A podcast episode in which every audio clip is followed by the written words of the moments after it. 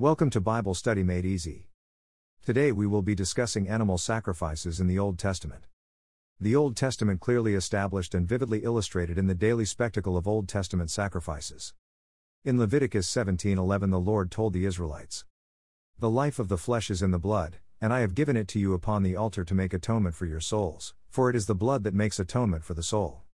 So animal sacrifices graphically illustrated several vital truths. The exceeding sinfulness of sin the inflexibility of judgment under the law, the incomprehensibly high cost of atonement, and both the justice and the mercy of God. And the blood was no incidental feature. The sacrifices resulted in an inundation of blood, an intentionally shocking, appalling reminder of the wages of sin. It was impossible to miss the point. Hebrews 9:18 to 22 points out that virtually everything in the temple was sprinkled with blood, including the people who came to offer sacrifices. The blood thus served as a necessary emblem of sanctification, showing the high cost of atonement and cleansing for anything and anyone defiled by sin. But it was clear that animal blood had no real or lasting atoning value. It is not possible that the blood of bulls and goats could take away sins. Hebrews 10:4. Blood sacrifices were offered daily. Exodus 29:38 42.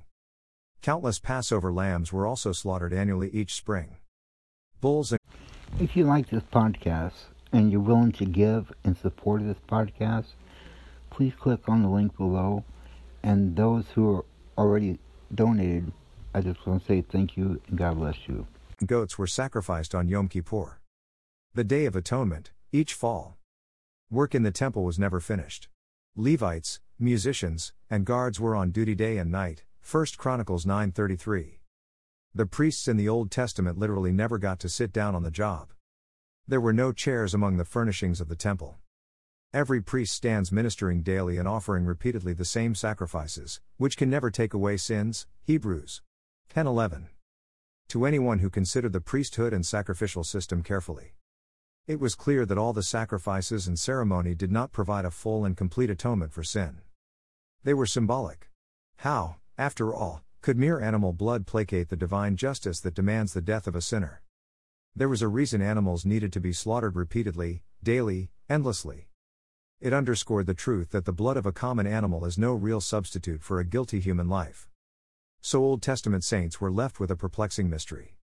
If animal sacrifices provided no true and final atonement, what else could possibly make God propitious to sinners? After all, God Himself said, I will not justify the wicked, and anyone who does justify the wicked is an abomination to Him. Exodus 23 7. Proverbs 17:15.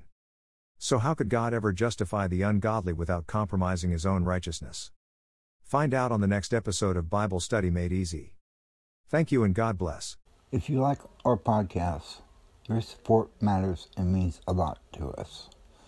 Visit on the link in the description and give if you can. Thank you in advance and thank you to everyone who already has supported this.